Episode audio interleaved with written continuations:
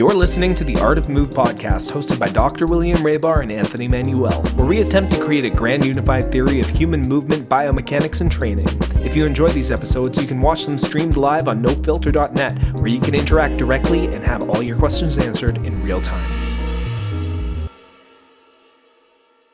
Five, four, three, two, and one. Ladies and gentlemen, welcome back to the Art of Move podcast with myself, Anthony Manuele, my good friend Dr. William Rajbar. We're out here in the Canadian Rockies trying to find the grand unified theory of human movement, biomechanics, functional fitness, how to train, run, feel great in your body all the time. And we're joined today by the one, the only, the barefoot sprinter, Graham Tuttle, who is a coach that has been constantly working on building better athletes by fixing pain.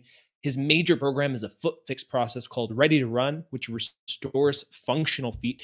He mainly focuses on developing better fascial strength and integrity in the body for an athletic foundation. That's what we're all about on this podcast. And he's working on a similar process for the hands and pelvic floor as well. Really excited to talk to you about that. Apart from that, he also went to the University of North Carolina in Chapel Hill for a degree in exercise and sports science and has been working as a coach for almost 10 years. Graham, thanks so much for jumping on with us. You're exactly what we're all about on this podcast, and we're really, really stoked to talk to you. Well, it, there's nothing but uh, pride I feel as I get to listen to the um, the uh, the read off of my accolades. So thank you for such a glowing introduction. Absolutely. Um, I don't know if you've listened to much of our podcast, but we have like about 10 episodes about the feet alone.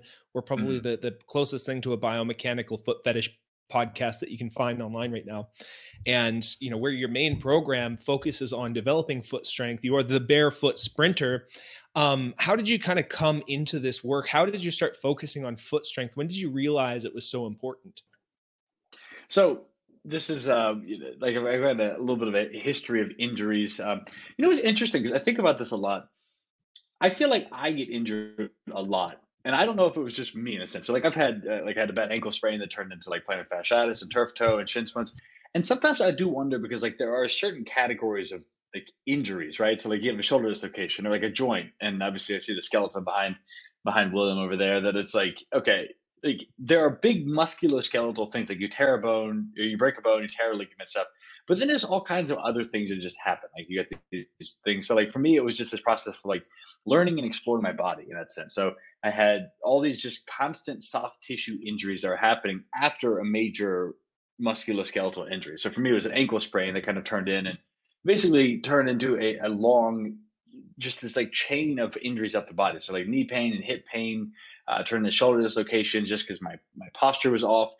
And so you know, I, I don't know whether or not I get injured more than the average person, but in some senses, I just paid more attention to it. And so in this process, so I grew up, I was pretty average kid, had no real athletic skill. And actually, the, the thing that I, I probably set me on this path more than anything else is I, I, had very poor eyesight when I was young. I don't know if you wear glasses or contacts, but um, mm-hmm. so when you wear really thick glasses, you don't develop peripheral vision. So you don't develop anything to the side of your eyes. And so even I was at the, my gym yesterday, and one of my clients is like a younger girl, and she's like throwing the ball at me, and I'm like flinching, and she's like, "Why do you flinch so much?" I'm like, "You don't understand. My proprioception, all this stuff, just didn't develop in the same way. So I've like I'm working on this stuff now, but as part of that, I was never very athletic, and so I got to the point where I wanted to be stronger and faster because I was I've, I just did track and cross country as, as a kid growing up, and so I was familiar with running. Um, but as part of that, amazingly, even though you do cross country, they do not teach you how to run. So I just kind of plodded along in my thick Asics and just did whatever. And you know, pretty resilient as a kid. Never really had many injuries until I went to college, and that's when I had my bad ankle sprain, had my first shoulder dislocation, had my threw my back out. Like all kinds of things happened in that first two years. I think partly it was like you know you're growing up, you're hitting puberty, putting on some more muscle mass, you're doing different things. I was training more like a meathead and so, you know, was, which is fine because when you train like a meathead in the gym, you can just do the machines and kind of get around some of these pains or weaknesses, or you may not be aware of that stuff. But I, I unfortunately or fortunately had aspirations of being more athletic. And so I wanted to go, I got the opportunity to go work at a place that uh, coached athletes pretty much right out of college. And I worked as a coach, which I had no business teaching people how to run or sprint or jump because I didn't know how to do it. But the benefit was that I got to go and train people myself. So I got to go and like be the co- I got to go do the classes with these athletes, and so I started with the high schoolers and went to the college kids and like training with the college kids and kind of learn how to sprint and how to run, do this stuff, right? And so at that point, what what I realized is like, oh, my body's not ready for this. Like I was had hip flexor strains, my knees, like it just nothing was ready. Like I was I was weak and stiff. I, it's funny because I go back and look at videos of me that I have from running from seven, eight years ago, and I'm like a block of meat. It's just like my head doesn't move, my arms are stiff, and I'm just like trying to sprint really bad. And so it's like, no, I'm surprised people didn't laugh at me more, but um, so through that process though, I was like, okay, I want to be able to do this stuff. Like I want to have, I want to be able to roll and I want to play, I want to sprint, I want to be athletic, but like my body isn't letting me do that. And so it was this process like, what do I need to do? So I started like, well, maybe if I ran more, it'd be good. So I got back into running a little bit because it had been familiar and I'd been working on sprinting and, you know, I go out and I'm like, oh, let's go for a run. And then all of a sudden my shin splints are killing me. Like it's just horrible. I'm like, where did this come from? And I changed my shoes. And I'm like, well, I got turf toe and I got plantar fasciitis. I'm like, where did this come from? And so I ended up one day having I had somebody videotape me and I'm walking and it just looked like Donald Duck. My feet are out of the side, they're asymmetrical, my hips are swinging. I'm like, this does not look good. Like no one's told me this before. It's like, you know, when you have a booger and you have, you go or something in your teeth and like you go through the whole day and no one tells you that. Yeah. Like, I thought you were my friend and you let me go out like this. and so from that process, it was this like, it was, I, I just like, okay, well, no one told me this, so I'm gonna have to do this. So I figured like, well, what's going on? And so at that point, you know, I remember being there at the gym and I rolling my calves out, and my calves are just so tight. It was like painful. To, it was terribly painful to the touch. I was like, well, what's going on? Because the thing is, no one tells you to think about your toes and your feet at all. It's like with your hands, if we're working on grip, if you've done any type of like lifting and stuff like that, you say, okay, well, I want to grip and hanging and this things you would engage your fingers. So it's a little more intuitive, but no one tells you to think about your your your toes at all. I'm like, well, I can't even move my toes. And so from that process, it would just kind of set off a light bulb, like, okay, well, what does this look like? Because I don't think one arch should be collapsed. And I kind of realized that like after that bad ankle sprain, the physical therapy I did was not sufficient. Like they just didn't even take my shoes off. I just did some calf raises. I remember being like a month or two out of physical therapy, and I just like went out on the turf field with my buddy, and he threw me a football, and I'm like kind of gently doing some cuts left to right. I'm like, I guess I'm okay. Like, you know, there was no none of this like dynamic to get you back. I was like, I, I guess I'm okay. And so that process was like, you know, four, five, six years ago, but kind of accepting like, I don't think I should feel this beat up and broken at age of 22 or 23. And so over that time, you know, it was like a, a three steps forward, one step back, where like I figure something out and then I get hurt again because it's like you're loading new tissue with old patterns. And so I get to that point, and that's when I really started to dig into understand things like fascia and the connective tissue and how the actual musculoskeletal system works and how the body flows together. Because I'd taken so many anatomy physiology classes in school, so I had a decent mental map, but I was always I also have no no reputation to protect. Like I'm not a a professional physical therapist or doctor, so I didn't have to go and like use the stuff I paid a bunch of money to go and learn. So I was like ask mm-hmm. different questions and just think broadly. And so at that point, like it got to the the process of saying, okay, I'm I'm starting to fix some of these things and I'm able to go and run and it just felt really good to go run. So I'm out in the turf field because I live near the college campus here. They got these massive turf fields. And then it just, you know, it was like I had a buddy videotape me running and it kind of took off. And so you kind of lean into that. And I made him, I got a gimbal, made him run beside me. And so that got a little bit bigger. And it's like, you know, I had Keegan Smith and we've talked about just um, or Keegan Smith, I should just give more credit to. He's the, the, brains behind the whole operation. He's just a brilliant guy. And so he's like, you know, that thing you do where you run barefoot is like really unique. And like, that would break my feet. And most, most athletes never go do that. It's like the barefoot sprinter. He got threw this out there. It was like six or seven months ago. And I was like, yeah, yeah, yeah, it sounds gimmicky. But I was, then I kind of thought about it more and more of like, well, that's the message I want to get across, which is like your body is strong and resilient. And if you just do the right training, it will perform for you. And so for me being able to change my body and change my life, it was like, yeah, that's what I want people to know. So even I'm the foot guy now, it's like there's a lot of things. Ultimately, I just want people to have confidence back in their body. And so me being be able to go and like sprint and run barefoot, I don't like advocate everyone goes and runs barefoot all the time, but it's like your body can do it, and I think that's amazing. So does that all make sense? Totally. Yeah, it, it makes tons of sense. And you know, we're we're big foot foot nerds ourselves, and we talk a lot about the importance of the foot. And and we, you know, like I, I think I mentioned, we had probably around 10 episodes just dedicated to looking at the foot you know whether that's with other guests or just ourselves like pulling up images and talking about the structure and how we transfer mm-hmm. force and the fascial structures and like we're, we're, we're, we're big foot nerds i mean we you know you're kind of preaching to the choir in terms of the importance of having control awareness structural integrity fascial integrity of the foot. Now from your perspective what are some of the inputs that people have in daily life in modern life that kind of lead to a lack of foot strength a lack of foot integrity? How are, how are people kind of sabotaging or or damaging even their feet so, well, I, the low hanging fruit here is that they're wearing shoes in a sense. And so the, the equivalent I said, if you had an oven mitt all the time you wore that kind of kept your fingers together, you'd probably lose that. Or the very clear analogy is if you ever broken a wrist or fractured anything in your hand, you put it in a cast, it's like very quick that you lose your dexterity, your coordination, your strength. And even you can look. So, what I find is interesting, and I don't know, this part will make sense to the visual, but if you look at my hands, I do so much with my right hand that it's like you could see the meat and the strength that's just not there in the left hand. Like there was a legitimate 10% size difference in my hands. And so what, what I think is very fascinating from that is like a visceral uh, or like a very visual analogy for people is that whatever you do with your body, your body will adapt to that. So the stresses you put on it make it more resilient for that stress. So the other side of that is the stresses you take away from that make it less resilient. So everything from the thousands of nerve endings at the bottom of the feet that otherwise are able to orient you based off of your the texture of the ground, the temperature of the ground, the uh, orient the, the the degree of angle, whether it's firm, whether it's soft. Like there's so many things that go on from that. Just feeling the ground is one side. The ability for your foot to form what's a, a, a short foot position. So think about like a fist version to be able to punch the ground, hit the ground very very powerfully when you're running and jumping and it's amazing you start to look at some of these people like the Maasai tribe that can do those the video I'm sure you saw where they like the people in the red robes are just bouncing off the ground like 30 40 50 inches. I don't know 50 but like they're they're just flying off the ground. Or you look at kangaroos that are just jumping. It's like we all come from the same carbon atoms in the sense we're all designed to be able to do this stuff. But the question is like what happens along the way? A big part of it is wearing shoes you know kids from your early age are getting shoved into the mini Air Jordans, and I know they're cute, and I know it's like everyone likes it, but you know, it's essentially you look at this.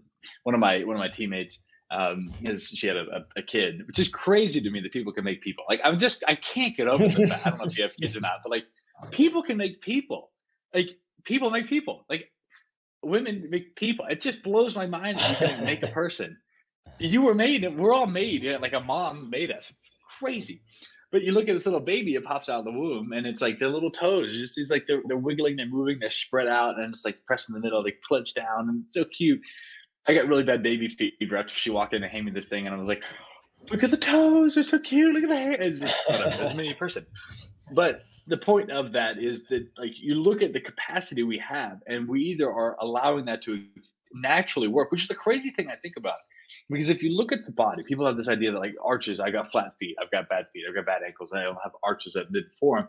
But no kid has arches. They don't even have bones. It's like so you form under the stress. And it starts, are you crawling? Are you standing? Are you walking? And the body is amazing to do that stuff. So when we take away the feedback that would otherwise stimulate that, we end up getting to a point where it's like you know, we lose the actual capacity for our body to integrate and to move and to balance and to, you know, be with the world. And so then we get weaker. And then, of course, when we get weaker, we have this is the analogy I always uh, look at. Like, so people talk about how people like we're foot nerds in a sense. We we get it, we care, right? But people that don't, I, don't I have never been had never had it explained to them it's not always intuitive why it matters, right? Because it's well, I'm not going to not wear shoes. I'm not going to go and be barefoot. So they're like, well, what's the point? Why does it matter? Well, when you can help them see like your feet impact everything up the chain, that kind of makes it a little bit more real. So it's like this is where I think the disconnect is. And if I've had success with anything, it's just telling a better story for you look at people that are brilliant physical therapists, brilliant chiropractors, brilliant like medical professionals, and there are brilliant coaches out there that really encourage and like there's nothing I'm saying is new but as the people that are out there saying this stuff, is like, well, what, what were they missing? Where's it not connecting? It's, well, your feet matter so that you can do. And the people care, people in general care about the so that you can part. They don't care about the feet matter part. So it's mm-hmm. saying in the same sense of like, you look at all, like people get it in a sense where like their calves are tight, their, their ankles are stiff. You look at your forearm and say, okay, I have all these muscles in the forearm that move. And maybe it's not clear with my 720 HD camera, but um, oh, you can see, you see all these muscles in your forearm. Good. So if I were more jacked, you could see it better. But um, speaking of which, I was out with Marcus Filly like uh, two or three weeks ago. The man has not an ounce of fat in his body. He's like moving. And I'm like, oh my god, you like every muscle. Anatomy um, chart. Yeah. I know. Yeah, it's like, and I'm sure you, you geek out on that stuff. You meet some like, I can see all your muscles, and it's like, wait, wait, hold on, bro. But you, you see that and it's like, okay, so you have all these muscles in my forearm that only move if I can engage them with the the proprioceptive cueing of my finger. So if I can grab things, if I can pull, if I can move these joints. So if I can't move the joints of my fingers I, or my wrist, I have no ability to access the muscle in my forearm. And so when in doubt, the body will always create stability. So it's going to go with stability over mobility in a sense because it wants to create security. Where we're very security driven creatures. Um, and so the same thing happens with the feet. If I can't move and engage and wiggle my toes, all the muscles in my calf, my lower leg, and that whole uh, like 360 degree complex down there, it doesn't move. And then you get stiff, and when you get stiff, that takes away the the the springy. Uh, this the foot ankle lower leg spring complex that would otherwise absorb force for the knee and then you get knee pain and so what i think is interesting is like at this point i don't really even talk about the knee very much because like we don't talk about obviously the different joints, but we don't talk much about the elbow or training the elbow. We think about the hand and fist, hand, wrist, and the shoulder and the scapula. So we think above and below. And so that's when I started to realize more and more that almost all the problems people have when it comes to like their knees are well, the knees are going where the feet take them and what the hips allow. And so being able to start to unpack some of these things like, well, what's happening with the feet? Where are the feet going? Can you move the toes? Can we create stability? Can you rebuild these these uh, the arch and the structures underneath that? that was the first thing that really set me on this path of like, huh, maybe there's something else here. So that's really what I think. To answer your question broadly, I can. It's impossible for me to do a short answer question. To answer your question broadly, the thing is that people are so disconnected from their feet that they are essentially walking around with their feet balled up into a fist, so to speak. I wouldn't even say a fist, probably just like your hands together, uh, like Will Smith style, gonna smack somebody. Um, you know, it's like they're walking around like that all the time and then like well i don't know why my wrist or my my body feels stiff and tight it's like yeah because you're not even orienting and relaxing in the ground and so the end of the fascial chain or the beginning of the fascial chain is completely stiff so how do you approach um, unstiffening that where do you start with the foot on a regular person um, is it the toes is it the midfoot is it the arches how do you start the so I've kind of codified like a five step process that that's been effective for me. Um, the first step is just very simple. So uh, you know, toe spreaders are all the rage now. The like the plastic you shove between your toes, and I'm sure you're familiar with those. Um, I've I've actually never done, never used them. Like I've I've tried them on when companies sent them to me, um, but I've never actually used them in a sense because I just have found that they are they they do a job, but I'm not quite convinced that they're that different from orthotics in a sense that they go for the aesthetic as opposed to the function. And so the mm. first step of this process is, is called uh, the hand foot glove in a sense. So this is it's just basically differentiating the toes. So simply where you just take your fingers and you work them through the toes. And so a lot of people, if they're stiff, they have bunions and they, they may only be able to do one foot at a time, and they may need to use some uh, baby oil or lotion to get in there. But essentially, you are just taking, and so feel free to do this while you're listening. Uh, you're essentially working your fingers in between your toes in some sense. And so it's painful at first. It does not feel good. There we go. exactly. Now, there's a few things that happen here. Have you done it before? Have you ever tried that? Like, not not to this degree. No.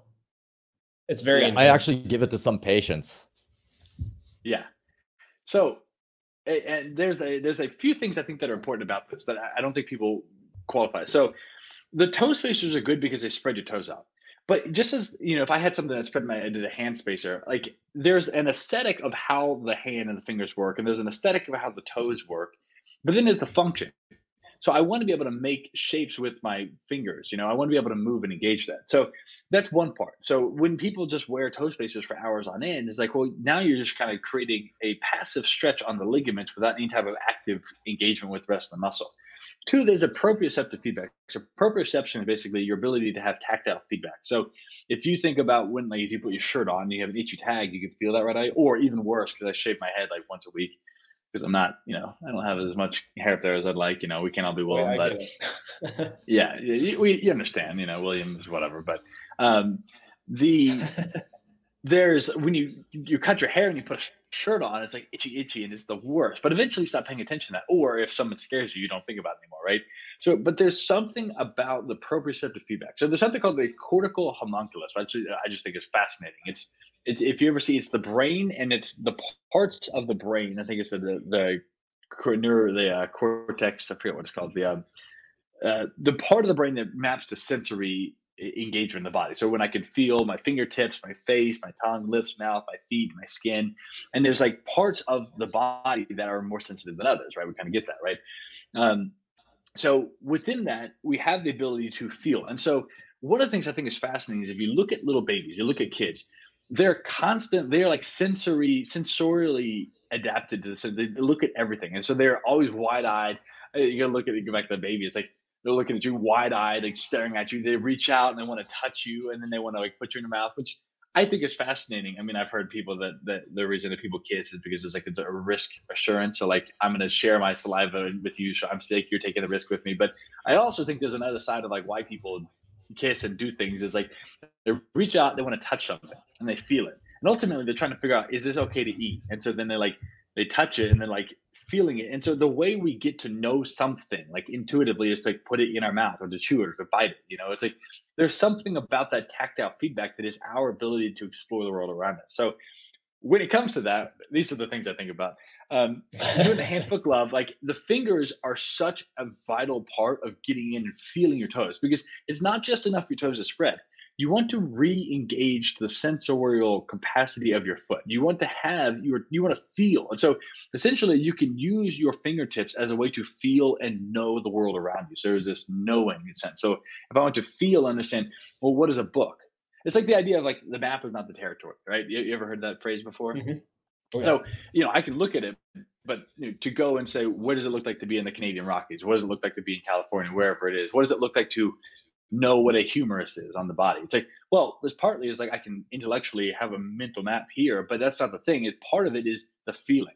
Can I feel the dirt? Can I, you know, feel the air? Can I breathe in and taste and smell? And so, like, to adapt our senses to that environment is a big part of it. So the same thing with our feet and our body is part. This is why I think human touch is so valuable. I think most people are not touched nearly enough, and so it's interesting because I don't have kids, but I do think about like the Western style of parenting, which is like you know there's distance. So even if people are carrying kids they're rarely on after the you know the first day. They're usually wrapped up. Kids are skin is covered up all the time. The feet are covered up all the time. They're if they even if they're not like even if they're with you they're you know they're, they're you have separation between your skin and their skin. They're always bundled up. They're wearing clothing. They're you know in the little like carriers or the strollers. And it's like i don't think people get enough touch. And so part of this is like okay what does it look like to touch as a way of knowing and learning. And so when it comes to the feet, when we lose all the sensory input from the feet, part of that is just getting getting that back. So just like you would go outside if you've been inside all day and it's a dark room and your eyes like get you hit the sunlight and so bright.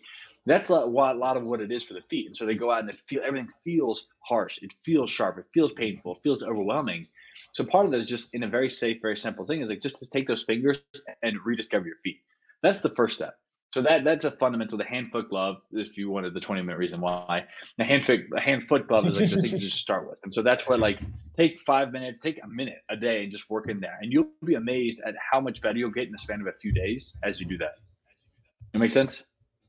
100%. And then the next, uh, this is the, just because it's there. The next part of that is what I call the big toe thumbs up. So this is a pretty fundamental thing. So your thumbs up position is a pretty fundamental position. So uh, your four fingers are flexed and your thumb is extended.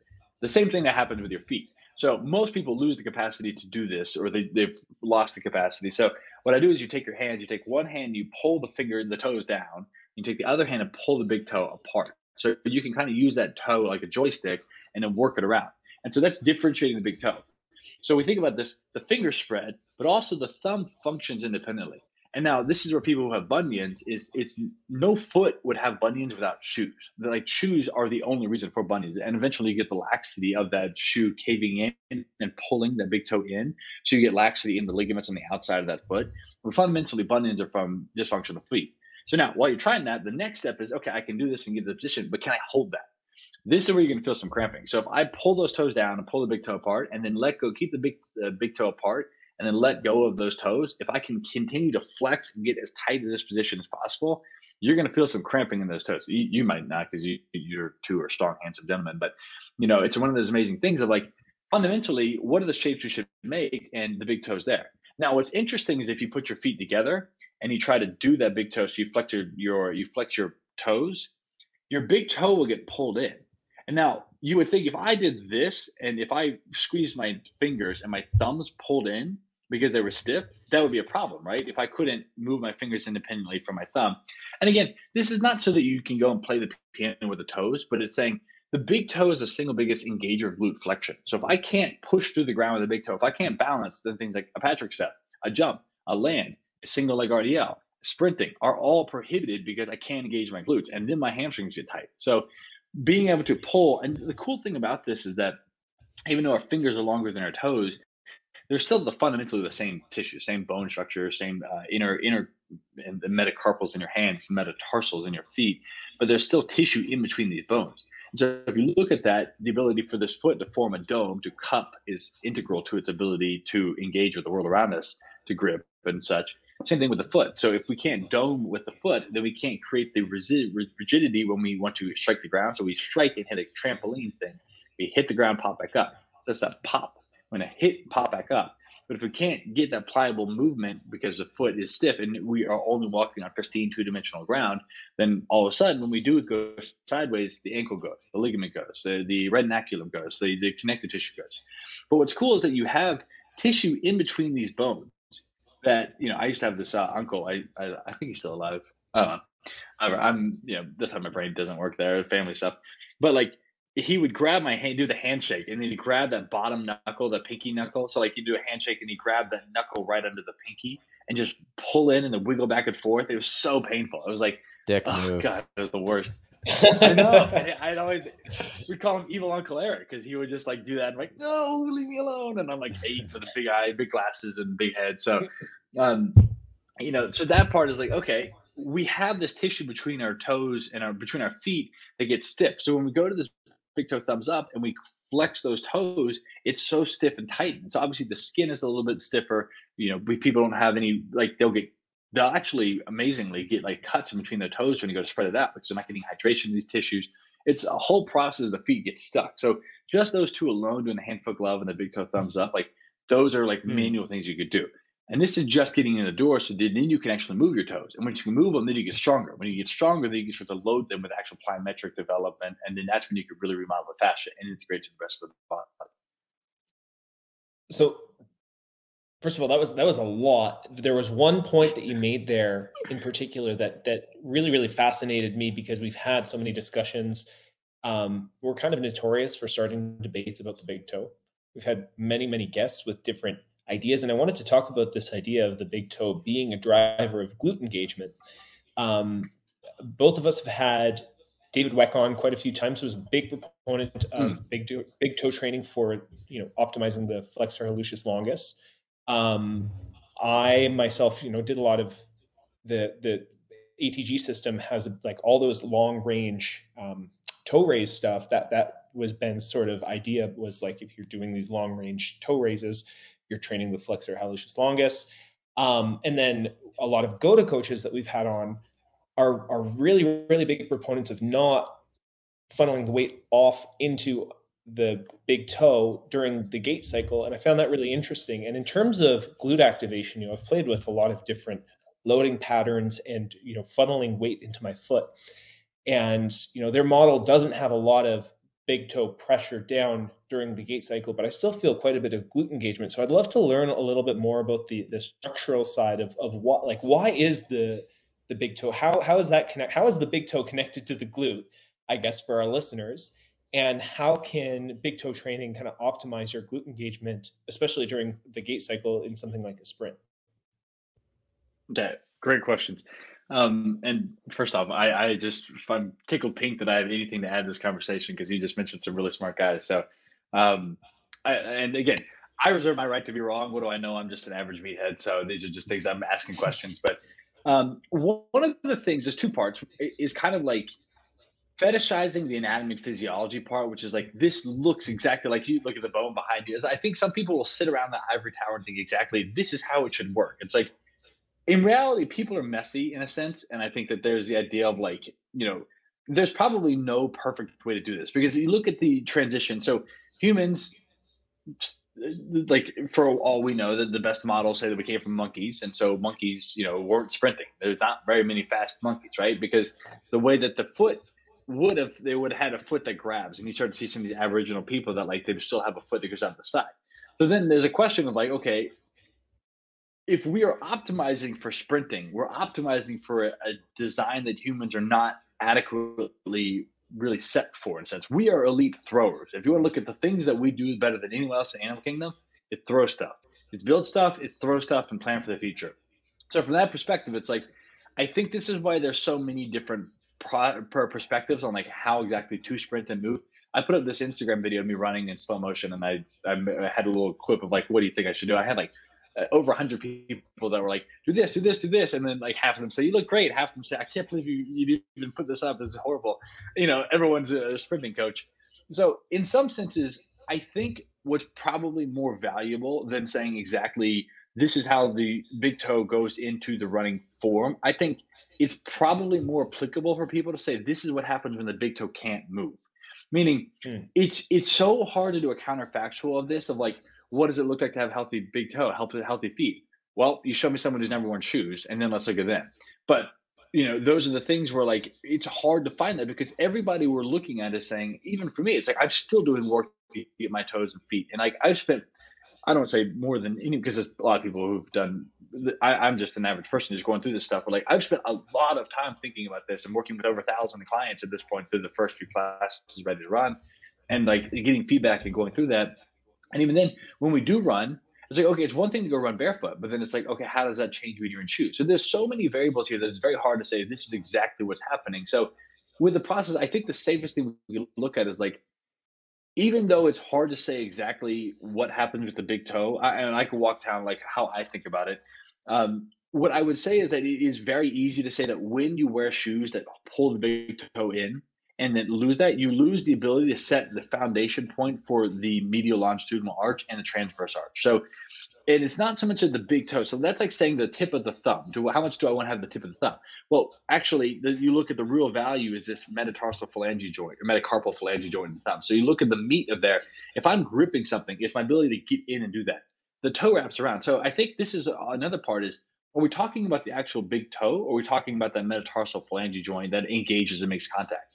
Because that's where the transverse arch goes across the foot and the medial longitudinal arch, the one that people think of, that's where it intersects. And so if that's thrown off, then you get the laxity in the outside of the joint, the abductor hallucis or the hallux hallucis abductor, whatever the Latin is, that's not activated, and so then you end up in a collapse. And so what I think is more detrimental for people is when they aren't even capable of using that, because then you lose the ability for the foot to stabilize, the knees shift in, you get a loss of that fascial strength on the inside, posterior tibialis, shin splints, the knee collapses in. You lose the ability for the hip flexors to rotate because if the knee's ab, if the knee is in abduction or adduction, meaning it's coming in, then you can't rotate that hip and you get into impingement. And so the hip flexors aren't working as well. So, so I think the thing that none of us would disagree on would be the fact that when the big toe is kept in captivity or isn't functional or is not even just able to move and flow freely, you have a lot the biggest problems we see so loss of function comes from that. Now my process and thought would be that and i've heard there's two things. So one of which makes sense of like that the main point of contact is right at that second metatarsal so that that second toe where you make contact and you pop in the ground and it comes back up. So it's a doming thing where you hit the ground and pop back up. But also you'll notice that when people do run there is a slight so when the posterior tibialis engages there's a slight inversion of that foot. So right before i make foot contact with the ground I have an engagement in the posterior tibialis that plantar flexes the foot, so points it and then turns it in. So it kind of supinates the foot slightly. And then I've got a stretch on the fibularis and the peroneal muscles on the outside of the foot. Now, those are what form the lateral longitudinal arch They come down run the outside of the foot, outside of the shin. And so that was, you know, people get a bunion that when they don't have capacity there. So I would slightly, everybody slightly internally rotates their foot. And so that's part of this process, whereas I make contact and I pronate across. There is some pronation that happens, just a natural, that, that's a natural thing. When it happens on the heel, it's called overpronation because you're slamming across and then you're throwing the ankle inside. But as I'm landing correctly, if I were to run barefoot or minimalist shoes, which uh, maximizes the mechanics of the body, I would land on the outside. So there is whether or not there is a straight doming process where you hit straight down or there's a pronation, it seems to me from evidence of what I've seen personally and just working with people that there is some pronation. So now the fact that there was some pronation, which is an angular torque, it's a rotation around this axis as I make contact and the foot pronates, I am then turning because the whole body works in this rotational twist capacity. So that's the amazing thing. If I punch, I don't just punch, I rotate and punch, right? If I throw, I rotate as I throw shoulder's a ball and socket. Even go to would say the ankle's a ball and socket joint, which has some hinge capacity. So it's some of that may be nuanced. Um, rotate, pronate. The whole process of moving is saying we're transitioning movement. So if I'm pro, road, I'm rotating across at some level, even if it's a little bit, which I think is a lot less than people think about. When you have too much joint laxity, when you have too much tendon laxity, where I can't create stiffness, that's when you see people that they go and they're like running like giraffes and they can't really move. But when you see the fastest people in the world, they're rigid, they're super stiff. And I was with Zach Bitter last week working on working on some stuff.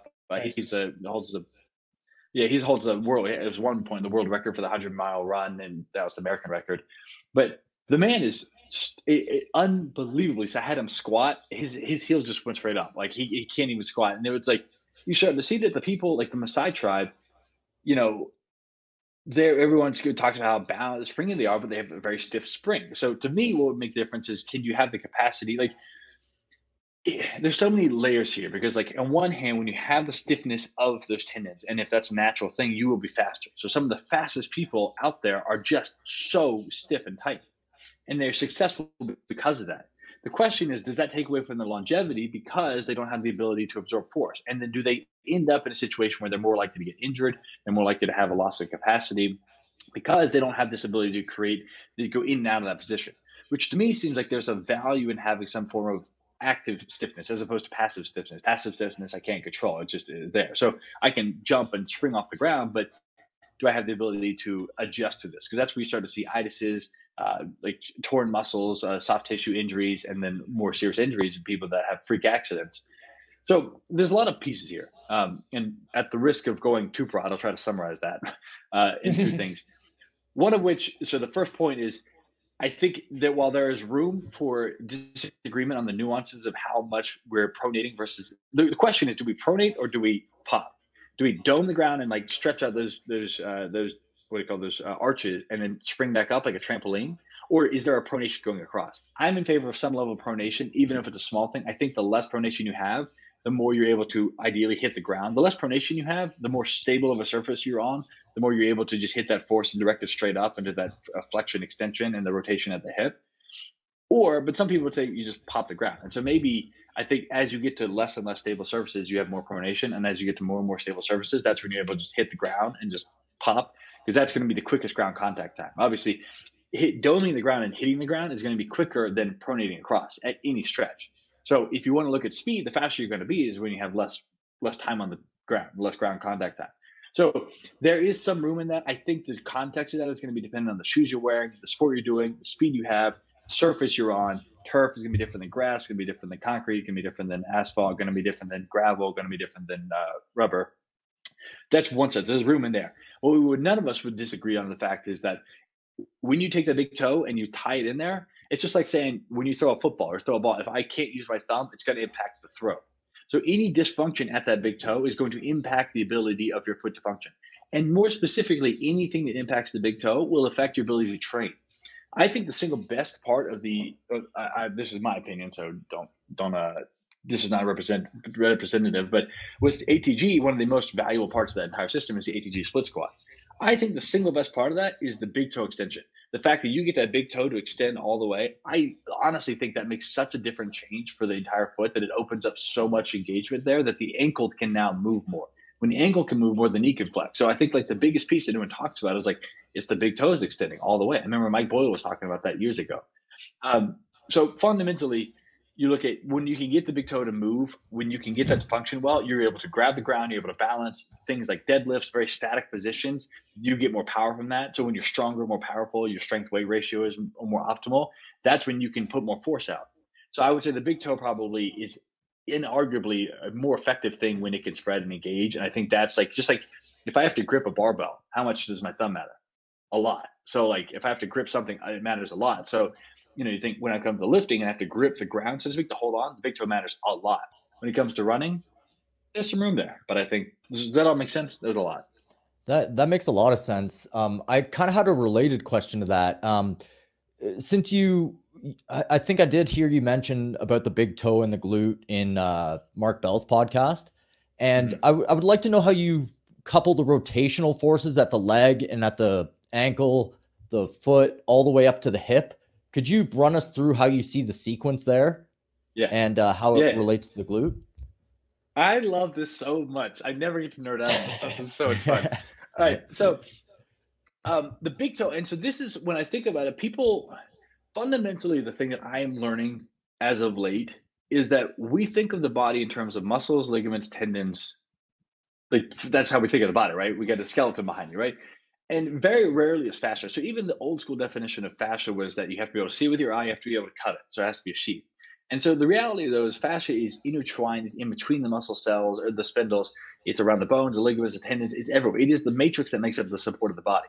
So when we look at something like, oh, the big toe is the glute engager, we're thinking, uh, uh, well, partly it's there's a neuromuscular control of like I would never functionally use my glute if my foot wasn't in contact with the ground. Like there's just not an there's not a real world example that I would be. So these two things are engaged together. So like I wouldn't be using my thumb if I didn't have to grip something, right? And so like then when I use my thumb, I was like, what do I need? I need my shoulder to be attached to my torso. Because if I'm gripping something, then my arms can't fall out. So you would say it's very similar. The more that the thumb engages, the more that the torso, the scapula, the, entire girdle around that, the more that engages. So you can see that part, right? So it's it's more of the contextual. These are firing together. So if I don't use my big toe, then I'm not going to use my glute as much. That's that's one part of it, right? But because like the muscle, it's not like there's a muscle in your big toe that's connected to the muscle in your glute. That's a musculoskeletal version. But what does happen is when I set the tension, so when I set that, you look at the back of your hand and see, I don't know if you can see that clearly, but you see these lines. If you look at the back of your foot, you can see, you should be able to see from the toes, there are three or four lines of tendons that go from the toe. And if you look at your foot and it's kind of this fleshy blob of something and you can't see the, the strong lines on the outside of the back of your foot, that means you don't have any fascial rigidity. And so the reason the big toe matters is that's part of when I squeeze and engage that, just like if I do the monkey knuckles or I squeeze and engage the hands, you feel this tension. My fingers get stiff. And I'm actually pulling. So I'm pulling and creating rigidity along this, like I'm pulling the steel cables and it's lifting up the bridge. So what you see though is when when you engage and grab the ground with the foot, that's when you start to create tension in this fascial line that goes. And so you have a fascial line that goes along the front of the foot, the back of the foot, the inside, sorry, the body. You have a fascial line that goes from your big toe through your plantar fascia to your heel cord, to your hamstrings, glutes, back, upper back, neck, shoulder, forehead, all the way to your eyebrows, well, to your scalp, I suppose.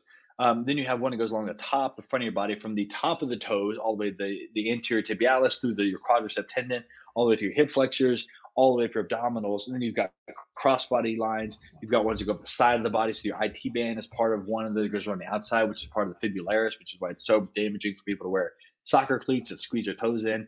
And then, of course, you've got the what I think is the biggest, most one of the most important ones that lines to the pelvic floor that goes from the big toe around the back so your FHL, which like to me it's silly to just talk about the FHL, the flexor hallucis longus. Like I'm not saying it's not. I think this is my my beliefs, and they're I have strongly held beliefs or strong beliefs loosely held. So I'm 100% okay to change when I find something that's more accurate. But I think the idea of talking about a muscle is like rarely are any injuries ever musculo. They're almost always soft tissue connective and around that. So the idea of thinking, oh, I'm training the FHL like, yeah, the FHL is not doing that much. The connective tissue that wraps around the FHL, and you see that line that goes from the big toe around behind the ankle. It goes up to the posterior tibialis, which is the middle shin. That goes along the inside of the knee through the adductors into the pelvic floor. So the ability to do a Kegel and to pull, like gird your loins or like stop peeing, basically, like pull your testicles into your body if you're if you're a male or identify as a male. The uh, that is part of where your body's engaging. And so when you look at the glute, that part of that is like if I can't engage, sorry, if I can't get the uh, like that big toe to engage, I can't create tension in the fascial line, and then I can't set the pelvic floor. And that pelvic floor is part and parcel with getting the glute to engage. So that's one whole thing. That's how I view the body is going from the feet up. One of the things, the other part of that, well, sorry, does that make sense? Because then I answer the other part of your question. Yeah, absolutely. That makes sense. Um, the other part of the question was the rotational force. Yes. Um, yeah. I'm so excited. This is great. okay. So when you look at this, there's some part. And so what you look, what's the point of pronation, right? This, when we step and the foot turns in. So the supination, pronation, pronation, well, I'd say supination, inversion, eversion, which are unloaded supination and pronation. Inversion is when you turn the bottom of your foot in, eversion when you turn the bottom of your foot out, but it's when it's unloaded. When I, from my understanding, when you put your foot in contact with the ground, that's when you supinate, when you basically turn that you lift the bottom of the foot up. So you're pulling the inside of that arch up, or you uh, pronate when you inside of the ankle goes down and in. So when we when you look at people running, there's a slight inversion. So they turn the bottom of the foot right before they make contact with the ground. Part of that is a pre-tensing of the muscles that are going to stabilize because when we hit the ground, yes, we're used to perfectly pristine two-dimensional surfaces that are, you know, we know this is concrete. It's it's unnatural in the sense that it's never changing, but our bodies aren't. So the pronation is giving a little bit of a like I'm swinging the bat before the baseball gets across the plate. So I'm swinging ahead of time. And so the pronation is I'm preparing for this.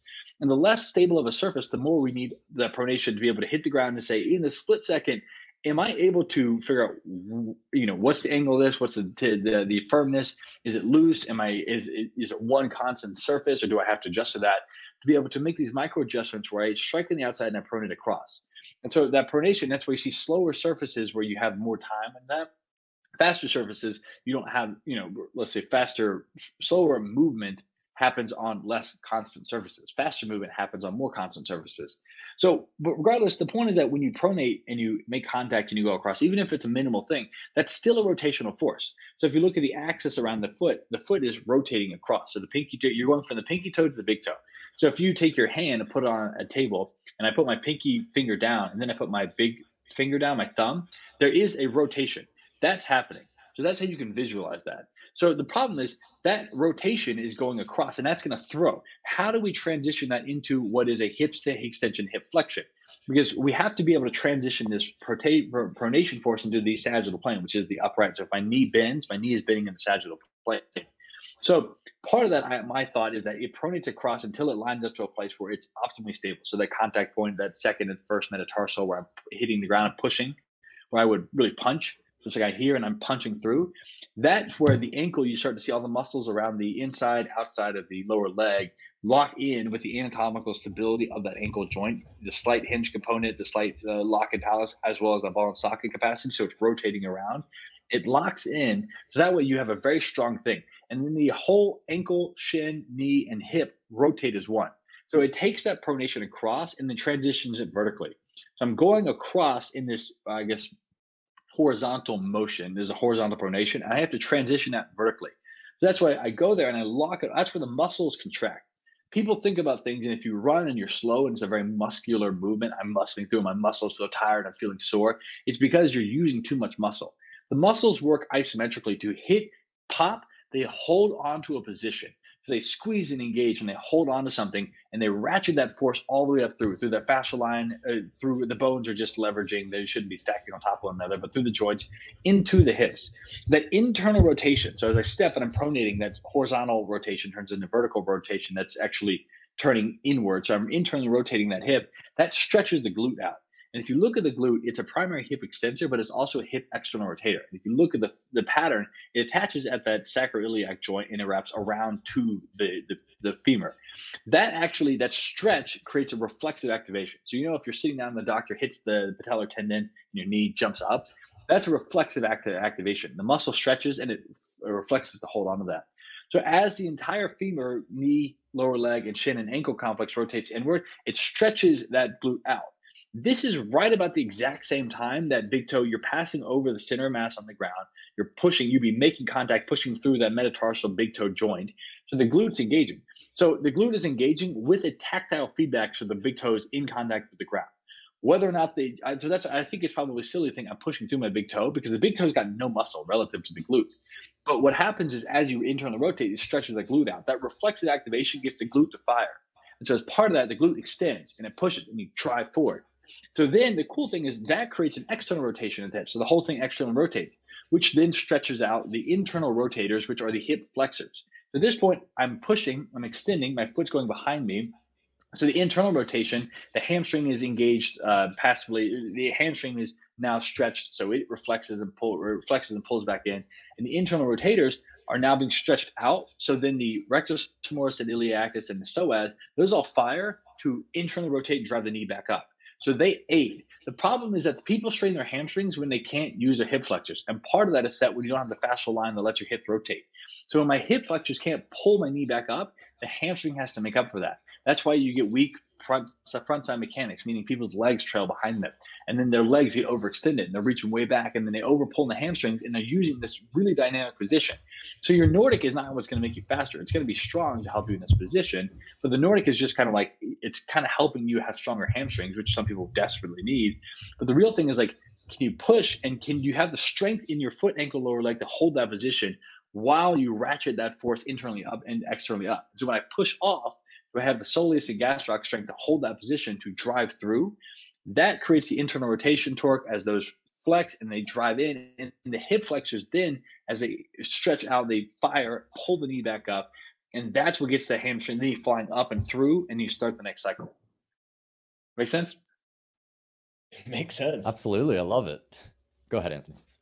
Yeah, I was, just, um, you know, we've we've operated on this sort of ro- like we we we had a hard time reconciling the rotary model without looking at the rotary actions of the the the body all the way up to the hip without looking at the rotation of the foot as an actual rotation. And I think that's kind of where you know when when GOATA talks about their inside ankle bone low thing and the avoiding of that like maybe excessive pronation or weight into the into the big toe it's this idea that because that I love that you said that the lower limb, the upper limb, the the ankle, the knee, the hip, they're all turning together, right? They're all mm-hmm. kind of turning as this one unified thing. And that's I think one of the goals that we have in this podcast is to try and get everyone's ideas and see where they overlap and see where where people are kind of talking about the same things and see where there's more uh, more similarities and differences, I guess.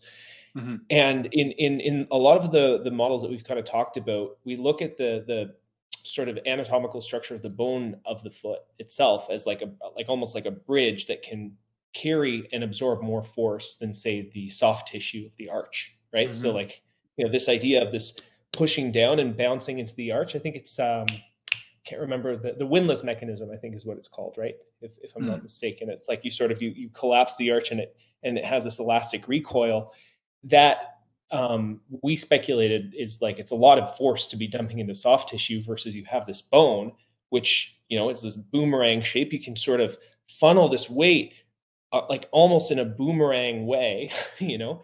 And the question was for for me for a long time was like, okay, well, if it's following this bony bridge, doesn't that automatically make your ankle collapse? Or if you but now if you if you're talking about the whole rotation of the ankle, the knee, and the hip all at the same time, then it's all going to transfer and you're not going to get a lot of dumping into that side. You're not going to get a lot of excess pronation there. So, so it sounds like you start in an everted position it, when your mm-hmm. foot doesn't make contact to the ground. Inverted. And then when you make inverted, sorry. And then when you make contact on the ground, that's when you start to pronate and you just almost pronate to enough of a neutral position until the point where you can just pull it back from the, from the loading in yeah. the glutes, essentially. That's what I, that's what I heard. I try to like to summarize the points that, yeah. we, we try to make because we can cover a lot of ground in a lot of time. Was that was that a like a good expo? Like, did that answer all your questions well? Uh, yeah. Like, I think what Graham said uh made a lot of sense. Like, I, am gonna have to go back and re-listen because it was a lot, right? But uh, yeah, no, it was it was all good. Um, obviously the models aren't gonna all line. I'm not looking for that. I'm looking for you know your interpretation of it, and yeah, I thought your answer was fantastic there for clarity. Well, I so. like you go for it. No, no, please, please.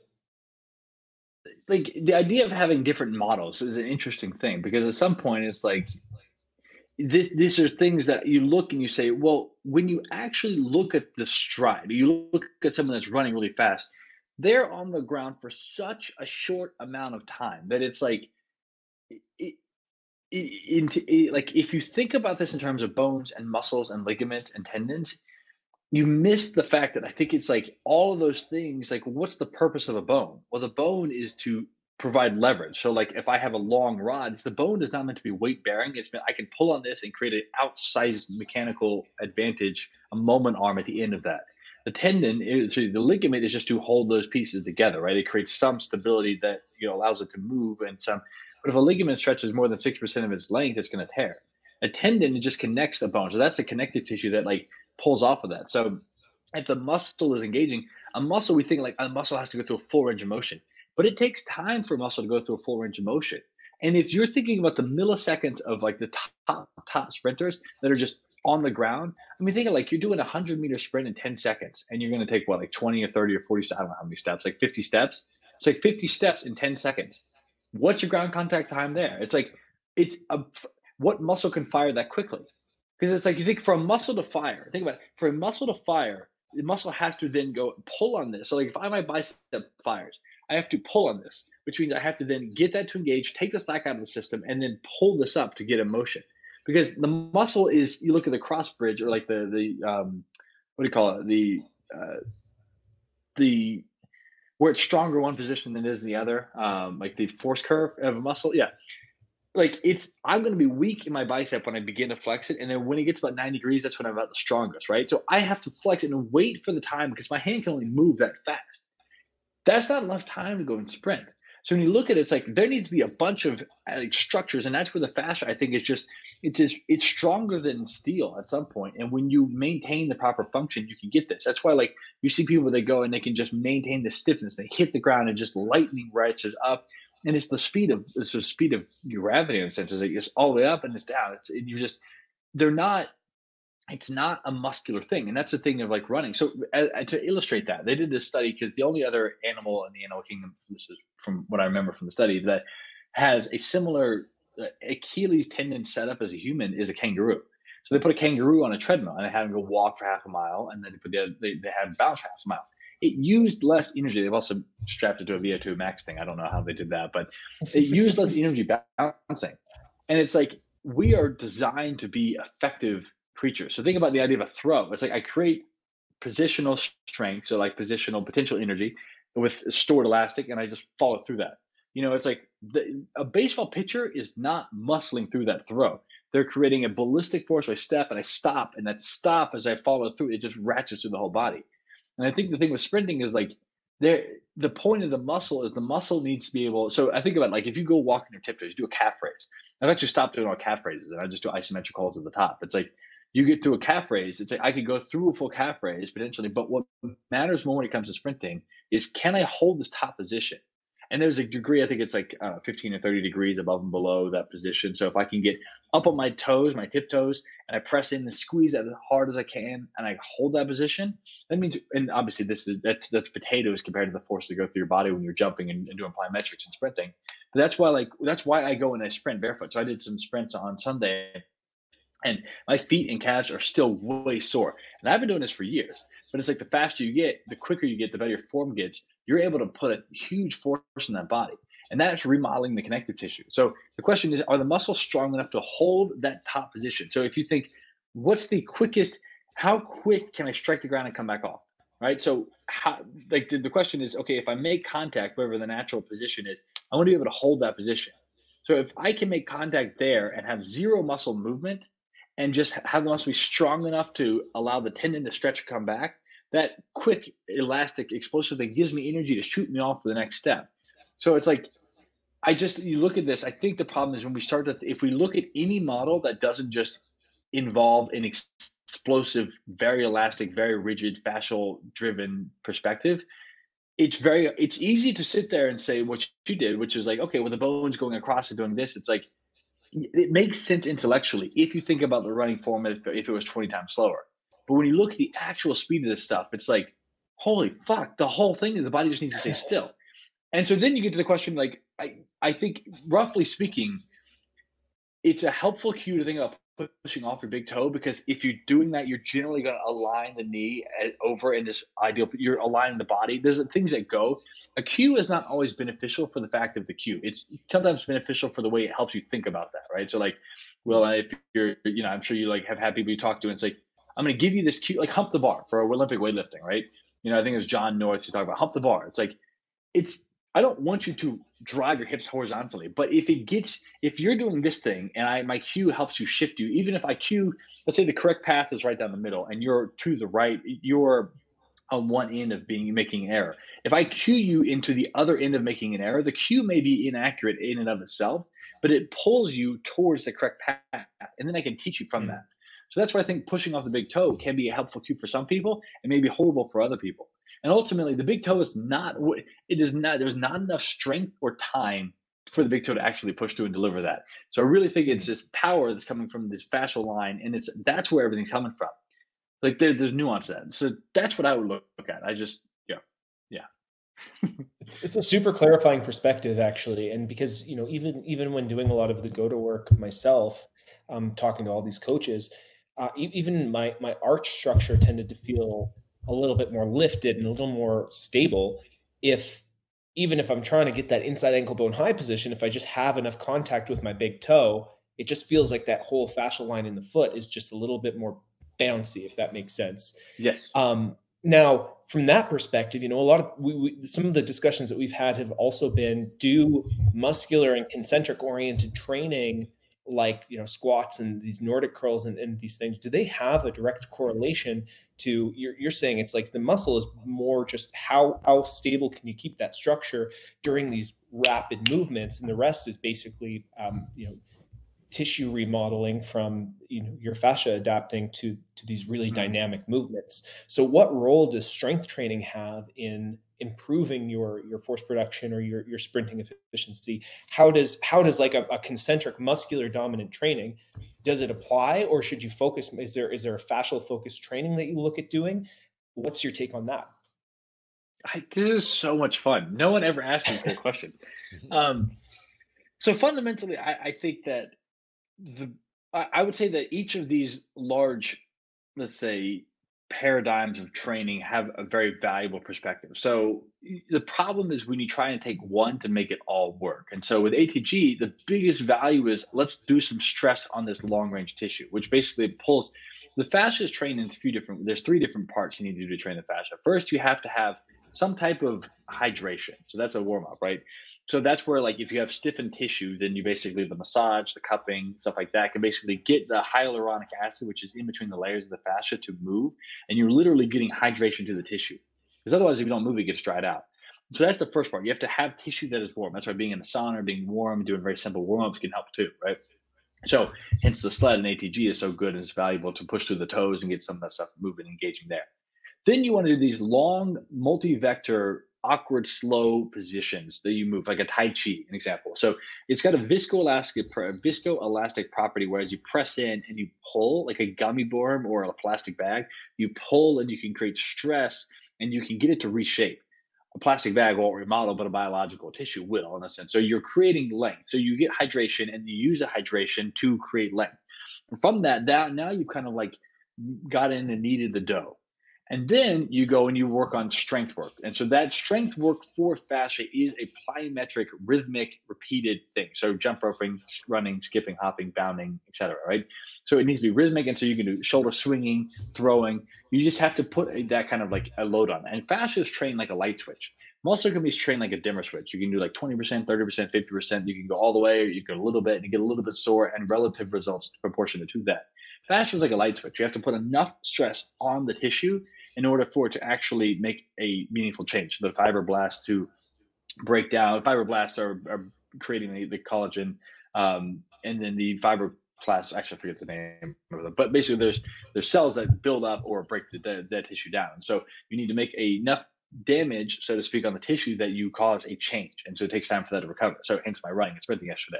And that's why most people can train and be really strong muscularly and have very stiff uh, de- dehydrated and immobile fascial tissue that is not strong enough. And so that's why you can have muscular dominant things. So from that perspective, I think the ATG, one of the best benefits was it did the short and long range. So the short range, which was good for getting blood flow and hydration, the long range, which is good for pulling even the viscoelastic. But without the third part, which is the actual rhythmic, explosive, elastic, uh, athletic component, then you end up not getting the ad- adaptations you need. That being said, that's not what Ben's going for. He's trying to get people out of knee pain. So for the vast majority of people who just want to have their knees better, then absolutely they need to do the sled, they need to do the split squat, they need to hip raises, the short range, long range movements. Now that's his message. That's what he's doing. Earlier on, and just being doing some of the stuff earlier on, he had a lot more of the uh, like jumping, bounding stuff like that. And so that's where we started to get the changes. If you want to be able to dunk, you can't just do the strength work for ATG and then dunk.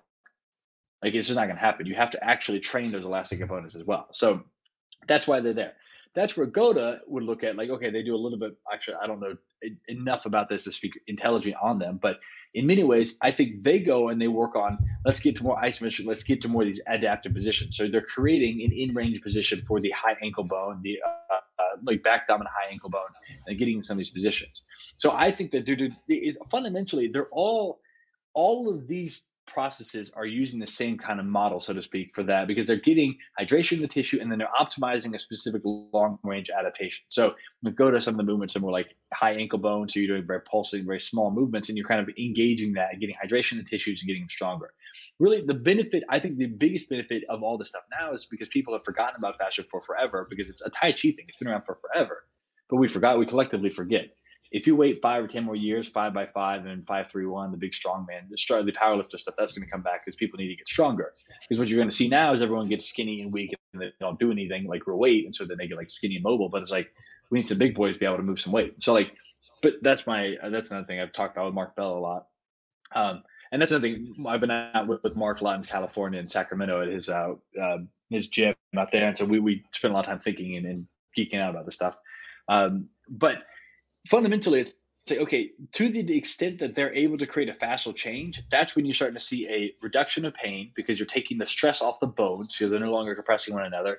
You're seeing a reduction of muscle stiffness. You're, you're seeing a reduction of the itises, so the tendinitis, fasciitis, where that's the tissue is not strong enough, the connective tissue is pulling on the insertion. So when that has healthier, more elastic, pliable capacity, it's no longer creating irritation. So that's one component. So you're seeing that as well. So those are the benefits there. That being said, I think it's incomplete until you look at what Joel Seedman's doing. I think he's got an amazing approach, which is when you the problem is all of these things when they only advertise their one stuff. Like when you look at the stuff at David Weck's perspective, I think he's spot on with this. Is like they go to looks at their. I, I, I don't want to be in the middle of all these things. I'm just asking questions, but um, fundamentally, I think the problem is when you look at things from an ivory tower and say, "Oh yeah, I want to go do this stuff." What happens the second you need to turn even a, a quarter of an inch? tra- like you can look at a track and say this is just like doing a drag race, right? I need my car to be able to go straight really quick.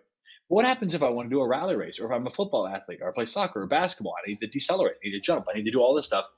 What changes? So that's when it's like it's there is something to be said for like this very specific fascial thing, but that's where the muscle. There are times where I do have a slower ground contact time, right? I do need to decelerate. I do need to change direction. I do need to backpedal. And it's okay. That's where the muscle comes into play, right? So that's where it is important to have muscle mass, both from a perspective of I need to have actual mass to give my body something to move, but then also the muscle is your protection mechanism. The fascia is what gets you moving and exploding because the muscle generates force through the connective tissue and fascia, and that's where you explode. You move quickly. So when I make a decision where I'm going to go, the muscle generates force and I go. And then once I start that way, then the rhythmic portion of that. So a box jump, for example, is not a plyometric. A box jump, I generate force from a muscular direction and I drive through. If I did multiple hurdle jumps, that's a plyometric because it has to have the uh, the eccentric, the amortization. So eccentric is where it stretches out the muscle, where it stretches the tissue. I should probably update that. The amortization is where it changes the direction of movement. The concentric is where it shortens and creates force. That's required for the plyometrics, and there's different types of plyometrics. But when you look at a box jump, it's I'm muscularly creating force. I'm sending it to the tendons, and I explode. There's no absorption of that.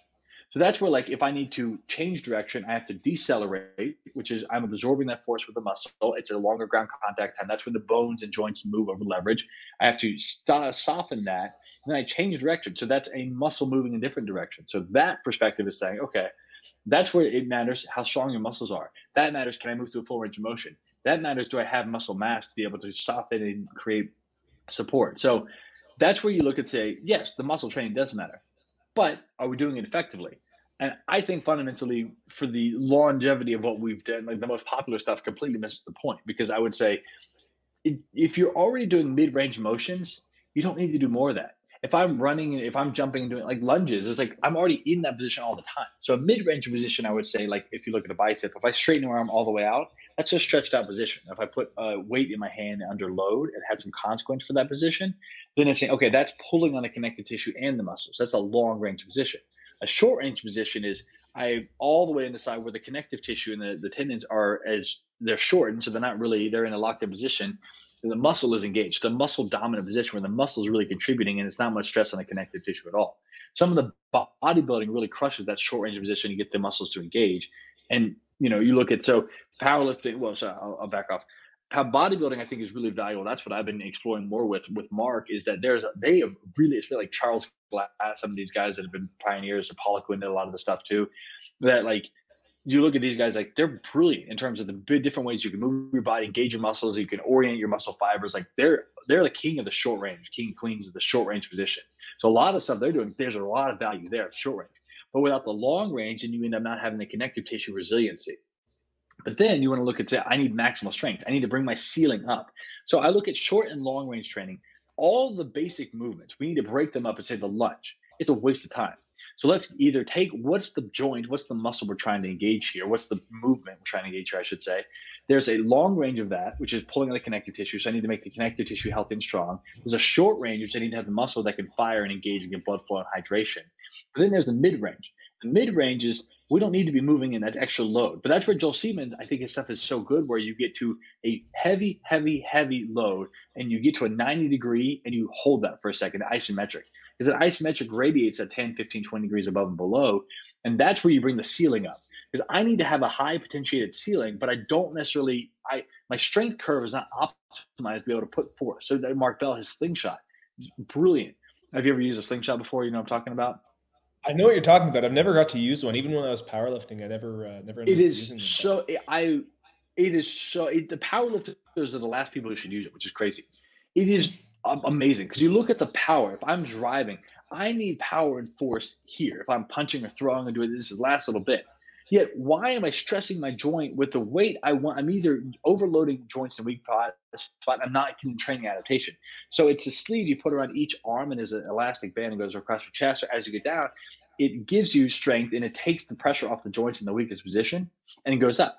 And again, you may think, well, I need to buy my joints strong your joints don't need to be as strong and you're always going to have your weakest link. So you're either going to say, I'm going to lower my strength so that they're only as strong as my weak link, or I'm going to optimize positions. When we go to sport, people like saying, um, like in football, well, if you get in a full range of motion, you get a full squat, what are you going to do?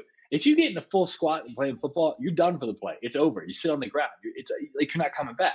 Sport and dynamic movement is done in short range explosive motion. So the slingshot allows you to really overload and drive and create a higher ceiling where it actually matters. The Joel Seedman's stuff where you get to a partial nine degree and you really bring that ceiling up, you're minimizing the stress in the joint because you're not going through the weaker portion. That and the problem is, I think he could do a better job of expressing that online. Like uh, what he does is, it, it's not just that.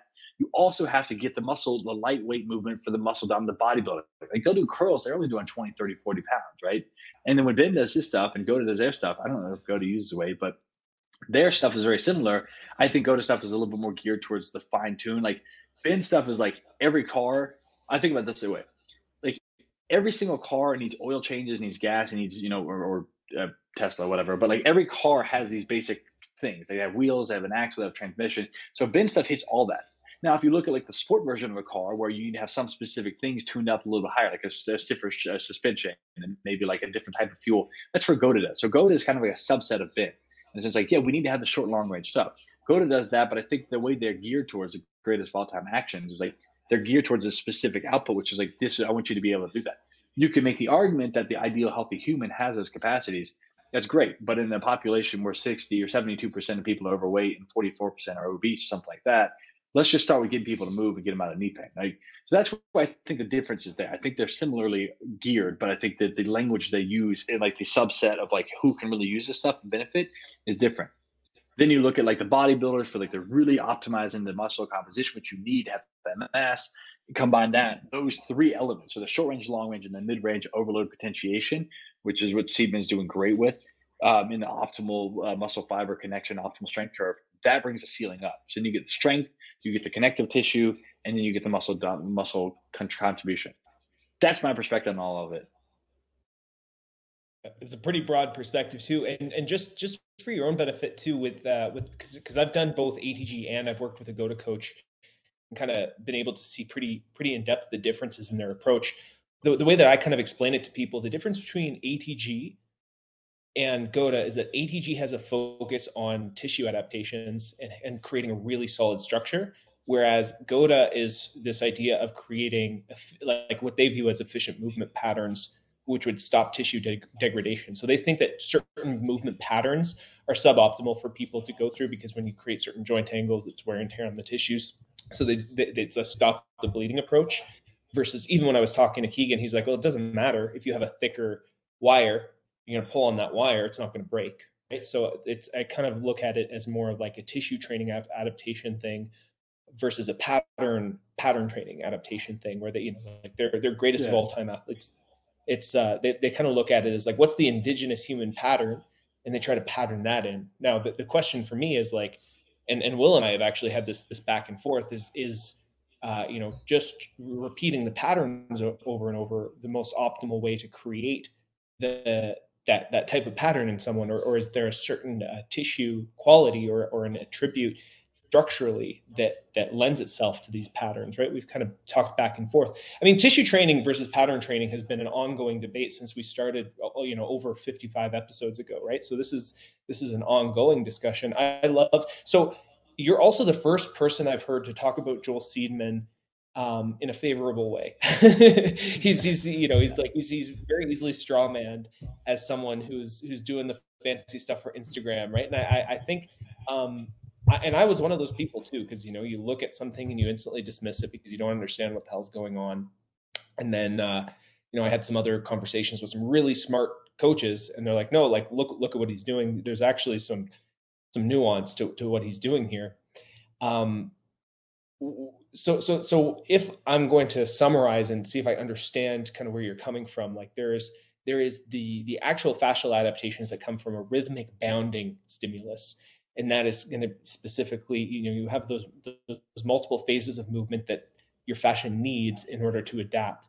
Uh, the box jump is a bad example because it's just a concentric movement you're jumping on top. You kind of need that rhythmic bounding motion for the actual fibroblasts and everything to, to sort of signal and, and, adapt the fascial tissue to have that elastic quality that rebounding quality um, there is some benefit to creating a nervous system stimulus strength stimulus, but there, it's maybe not necessarily as beneficial to go to these places where your joints are weakest and where you have this 90 degree angle. You can create a, a, like an overloading stimulus that maybe potentiates your nervous system for more force output without putting excess strain on the joint itself. Is that is that right? You correct me if I'm if I'm misinterpreting what yeah. you're saying. I'm just trying to summarize and make sure that I understand it too.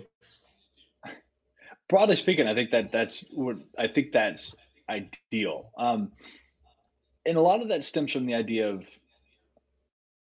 I mean, it's so because uh, on top of this, there's training, but then there's also like, okay, are you recovering? You know, do you have the nutrition? Are you sleeping? Are you like actually moving? And so, the the biggest thing I would agree, like people, it's I used to be, and trust me, I'm, I've I've as I matured, I understand more people, but it's like I think the hard part is when you see people that post a part of what they do, or like even if it's just like a main thing.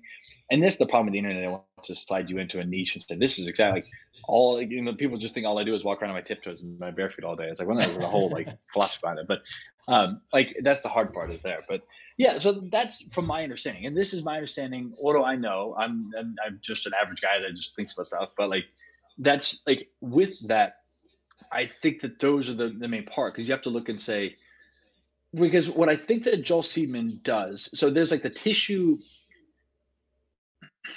There's there's there's a third component, right? So if you want to look at like I, I, the pattern thing, I kind of I, I, get it. It makes sense. that there's a lot of that stuff, and you're going in these positions, but it's kind of like you're in these patterns, but it's like I think you just have to do it. And the heart. All right, so this this is my another thought I have. I think so much of the stuff is people trying to justify their own job, right? maybe not. Right? I won't, I won't make you agree with it yet. But so let me let me think about that. Uh, for, let me let me unpack that from a second. So you're a strength coach, right? You have a football team that comes in. You can't control if they win or lose. What do you control?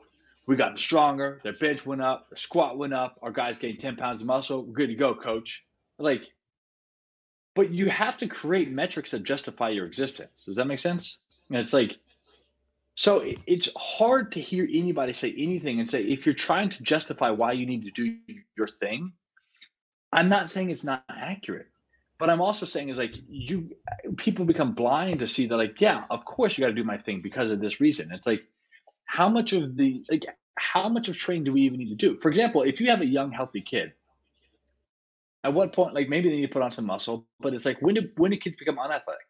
The Maasai tribe have never lifted weights. They don't do any of that stuff. It's like, you know, and so this is the hard part though of saying, oh, you know, uh, fetishizing this pure, uh, like indigenous existence. I don't know any indigenous people.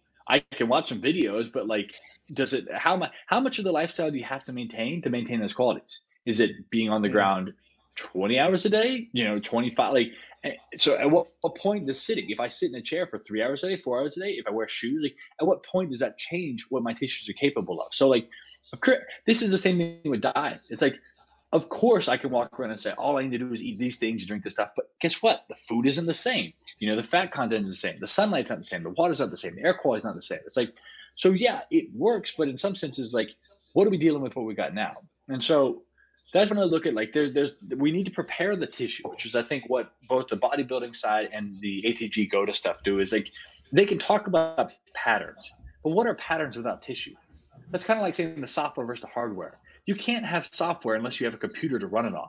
So I think they both have a place. I don't see them as mutually exclusive, right?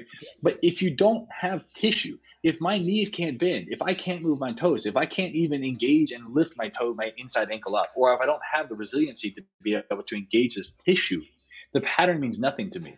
And that's where I think you get lost if you focus on pattern, pattern, pattern, then pattern for what? A pattern for this sport, a pattern for this context. And that's where David Weck, I think, pulls a little bit more thread saying, you know, it's like it's there's no perfect thing. You can't just say this is exactly how you should move all the time. That I don't look at there as being any bad actions. And I'm not saying that they're doing anything wrong. I think they have a really good spot because once you have the tissue capacity, then it's like, yeah, let's start to think about what this would look like and get you in better positions. Sure, we all teach form when we're teaching someone how to clean and deadlift and move. Yeah, it matters. So, what does it look like to build the basic building steps? We're getting you in a better awareness for these positions that you will be in when you run and sprint and jump and do this. That's great. The other side of that, though, is not just like the muscle tissue and the connective tissue, but there's also the neural drive. And that's where I think it's potentiation. Because I can have all the tissue strength, all the capacity in the world, but if my brain, how many spinal cord people do you see that have a spinal cord injury? And guess what? They're not walking anymore. And it's like you can do all the stuff in the world, but if I can't drive a signal to my brain, I need to be aggressive and I need to put some force into this, then I don't have that. And so the question is, what's the best way to potentiate my system? All right, get under load, load my spine, put some pressure, some mechanical force on my body. Now, in that question is, what's the best way to do that? Okay, I could do machines to take away, but then I take away the balance. And if I just do a machine where I'm pushing, I have no neuromuscular control, I have no balance, and I'm not actually potentiating that. So I want to say I want to do this in as applicable a position as possible. But then I also know that my joints, it's this is not like the problem people want to defend and say, well, your joints need to be strong across the board, but they're just not you're not every joint is at some point doing I've been doing jujitsu more, um, and so like at some point you can snap a bone, you can snap an arm. You watch listen mm. to John Danaher talk about you know if you put enough leverage on someone's arm and snap, I'm like God, you're fucking it's crazy. Like you're just the, the way you think about like breaking bodies like that. But you think okay, the joints are just tissue. They can't. They're not Superman. It's not like we have this idea like I just need to get in this position. Everything's gonna be perfect across the board. They're gonna be stronger at some points than others. So then I want to get what can I do to get to the strongest position that causes the least wear and tear, especially if I'm thinking about an athlete that has to be able to recover and play. I need them to be able to get as much goal, much gain from this with as minimal downside. So yeah, let me get to the place where my muscles, my joints, and my body is as strong as possible and load as much as possible and then get out of that. Now that's like saying I need to be able to do this, but I still have to floss my teeth. I still need to make sure that I'm getting all those other things there. So like at any conversation saying all you need to do is just get the tissue ready. Well, yeah, but you need to be able to get a signal to them. All you need to do is just have the pattern. Well, yeah, you have to have the signal. You have to have the tissue to be able to hold that, and you have to have the signal to go through it. Or all you have to do is get the signal. Well, on what tissue? You know, it's like so. I think these are three pieces that all flow together. And actually, this is the thing I'm realizing as we're talking. It's like the movement, the pattern. So there's, there's the tissue, there's the pattern, there's a signal. If you have any program that doesn't hit all three of those, you're going to suffer. It's going to be pain, injury, or lack of performance. And that's what I said. Like my I have this this thought is like whenever you get behind the acronym, an acronym something is behind the acronym all. So it's FP, AT. Like uh, I will go because some people get mad at me, but like the point is like you know that you know them. PRI, FMS, like whenever there's something behind an acronym, we miss the point because it's not about the fucking acronym. It's about the fact that that's one piece of it. Like an acronym, for example, what is you know, like just think of an acronym we have like uh, a USA. It's like okay, great, but is that the only country in the world? No And what is it? USA? It's three of 26 letters in the alphabet. And if you miss all the other letters of the alphabet, you forget a whole bunch of other stuff. Like, you know, that's what I'm saying is like when we get to the acronyms, we miss the rest of the alphabet. So I'm like, let's just use the other words and contribute with this idea. That's my thought. If there's any value I can bring, is because I have no like, no professional reputation. I can just kind of like, I'd like to play like what you're doing, let's play in the middle and kind of pull these ideas together. Yeah, and that's that's a hundred percent. That's our intention in all of these conversations. I, I'm I'm pretty much in the same place that you are. I'm not patterns versus versus tissue training necessarily because I, I, I do both in my own training as well. I I do I I just do. It makes the most sense, right? Like it's you you still want to work even when I was a power lifter, even when I was a bodybuilder, it was it wasn't just like the the tissue stimulus. It was also the form that you were doing and the pattern that you were doing it in you want you know when i was powerlifting it was like how how efficient can i make this movement? Right? And and so i'm you know now that i'm i'm exploring things that are more complex rotational dynamic i'm trying to apply those same principles where it's like okay how how can i support my structure while also creating efficiency in, in these patterns the best that i can ultimately? Um, and that yeah the, the point the point of these conversations is not to be like well these guys said this but these guys said this. Or, what do you what do you think? Who's right? Who's wrong? You know Will, what's uh, if when in doubt, kind of quiet? Over. I'm wrong. yeah, no, I, I, was just uh, like all this stuff's fascinating, right? And it like I'm I'm in agreement with Anthony there. I want to hear what everyone has to say, and you know, like Bruce Lee, uh, take what's useful and disregard the rest, and you might come back for the rest later. You know, I had that last part in. Um, I was gonna ask you, uh, how do you look at core training? Are you uh more into the anti-rotation type stuff, or I don't know if you've heard of Serge Gracovetsky and Spinal Engine, having the um, so basically it's the concept of the head lands over the foot. I'm sure you've heard of it from David Weck. Yeah, you just, you, um, yeah, you just um, allowing the body to move, the spine moved side to side.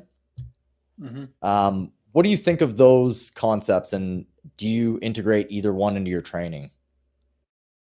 That being um, anti-rotation or uh, spinal engine. So there's two parts. One of which I think if you get too much into a, a vacuum with that, like, yeah, does the head go over the spine? Sure, but does it going to look different? Like if you're trail running versus you know running on a road, like yeah, like um, look, I, I think that there's two. There is context dependent. So the anti-rotation, I think, is for creating stability. And so remember what I said that like the body will always choose stability over mobility. So if we don't have it, to the degree that we can create a stable structure, our body will then allow us to flow. And so we can override that stuff with some hyperlax individuals or ballet dancers that just kind of like a gymnast that train themselves over and over and over to do that. But if you also look at gymnasts, they tend to have the strongest core. So like I think that there's a place the way I would look at that is saying how do you get the maximum performance without sacrificing, let's say health, is the body, if you look at the disc anatomy, so like sorry, not the, the vertebrae anatomy, it's like it has they stack and so they have the ability to compress and lock down. And in that compression, it doesn't like it won't rotate. So they've got the wings on that side of the vertebrae. Your little spinal man back there is good.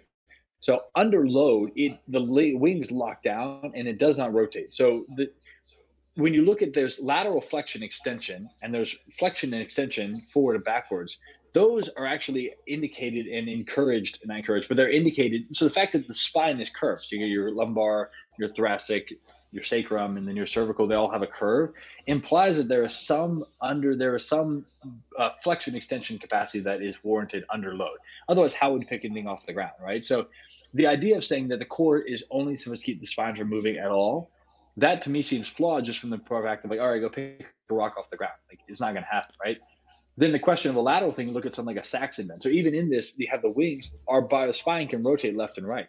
The Saxon bend is where the, they literally put a bar, they stand a bar up on the side, put it on the shoulder, and then lean over, named after Arnold Saxon or Arthur Saxon. I think I'm I'm from the Saxon. Arthur Saxon, yeah. Yeah. So like, okay, that tells me the spine is capable of doing some pretty amazing things left and right. Now the question is, if I don't have the like, and then what am I trying to do? If I'm trying to be explosive, this is something I thought was interesting. Is that uh, some research I forget where it's from, but they're like genetically speaking, there's different fascial densities. So people from the more Nordic northern countries, like my peoples, uh, they have a little bit stiffer thoracolumbar fascia than someone that's like, mm. and maybe this is a diet, but like more sunlight, more vitamin D, less fat in their food. They have a little more like pliable fascia. So that's we see like the equatorial people that the sprinters, all those like you know, like they are they have a little bit more fascial differences. So in one sense, it's like okay, the spine has a capacity to do both, which is why humans can carry things and go run a sprint. I have found that the people that are really stiff and that would have an anti-rotation, anti-flexion, anti-lateral flexion spine don't run very well and don't move very well, but they can pick heavy stuff up. And the people who have a lot of that ability to let the head bounce and like Usain Bolt, he's got scoliosis actually, I don't know, but like he can let the body like reverberate and go through them. That's a lot more explosive and elastic. The question is, how much of that is a genetics? How much of that is a chicken and the egg? Meaning, like, did they work into that, or were they like that, and so then they became that? So there's two questions there and then how much of that is optimal so like as does the jamaican sprinter need to be able to go pick up 100 pounds or 1000 pounds and does the you know eddie hall need to go to be able to sprint it's like the question is like do i you know does everyone need to be able to do everything all the time? Or are we optimized for certain things based off of our genetic predisposition inheritance that maybe we want to lean into? Then the question is if we only optimize to what we are predisposed to does that put it at put us at risk for not having the other side? So the question I think for most people that aren't inherently going after world records or like elite performances is where's the best of both worlds? And I would say some form of being able to get under load, have some form of capacity. So you're doing like Pallof presses and some type of anti-rotational things, which can be as simple as like a shoulder tap, you know, going in a plank position or push-up position and doing a shoulder tap. That's an anti-rotation movement where you're breathing and bracing, doing a dead bug. So the, it could be under load, like significant load, or just even under like bracing your diaphragm. That's one side. But then also go throw a ball, go play a sport, go roll on the ground. Because like his thing is, this is what I've realized uh, from the spinal, like the thing I look at the pelvic floor and the hip rotation capacity and spinal flexion and extension is, if you can't roll, you're not going to want to fall, and if you don't fall, you're not going to go ride a skateboard or play with your kids or like roll on the ground. It's like then you get stiff. So. I don't think I don't I don't perceive it to be a mutually exclusive thing. I think they're both valuable. There are some questions though whether what is what truly is available to every person and whether or not it needs to be and then what's sacrificed when you get to a because i think we, we over sometimes we overvalue well i don't know. When it comes to performance we want to look at like what's the absolute like a a f1 race car you know? It's like what's the absolute best tire traction for this? What's the best wing? You know they spend millions and billions of dollars on these cars like for a specific race and have everything locked in. It's like yeah but that car can't drive like you would spin that car out if you tried to pull out of your driveway. So you know it's like when it comes to the extremes, yes, we need to isolate for those extremes. Like a powerlifter should not be, you know, thinking about, I don't know, doing a back handspring. But the other side is like, when it comes to the, everything else, is like that's what I, I like. I want to be able to lift some heavy weights and do a somersault and a cartwheel and sprint really fast, you know, and do jujitsu. Like, the, does that make sense? Yeah, like uh, that all makes sense, and and I agree that if if I'm lifting, I'm gonna want to do more stiff training, right? And if I want to run, I want to uh, do a little less anti-rotation training. I was more like the end I'm looking at it is more um, real life, real life motions. Most people actually aren't lifters. They might go to the gym for a mm. bit, but they're not looking to be power lifters. What would be more conducive in, in regular life? And I, I think you did answer the question. Um, I think you you answered it very thoroughly, actually. Yeah. I, I think the uh, breathing is the biggest thing that they can most people could do. Like if you learn how to breathe, if you singly learn how to breathe, you'll be able to do 90% of the lifting in your daily life without any issue, just because you can engage your core. Because it's funny, we can talk about both these ends. They're assuming people can actually engage their core. Like if you can't rotate, you know, it's like people, if you can't breathe, you can't create any type of intrinsic stiffness in the muscles and the vertebrae around the spine to let it wiggle and move like the spinal drive would. but if you can't breathe, you also can't create brace and stiffness to be able to load it. So, like, the most important thing for everybody else, like, hey, learn how to breathe, and then everything else will fall into place.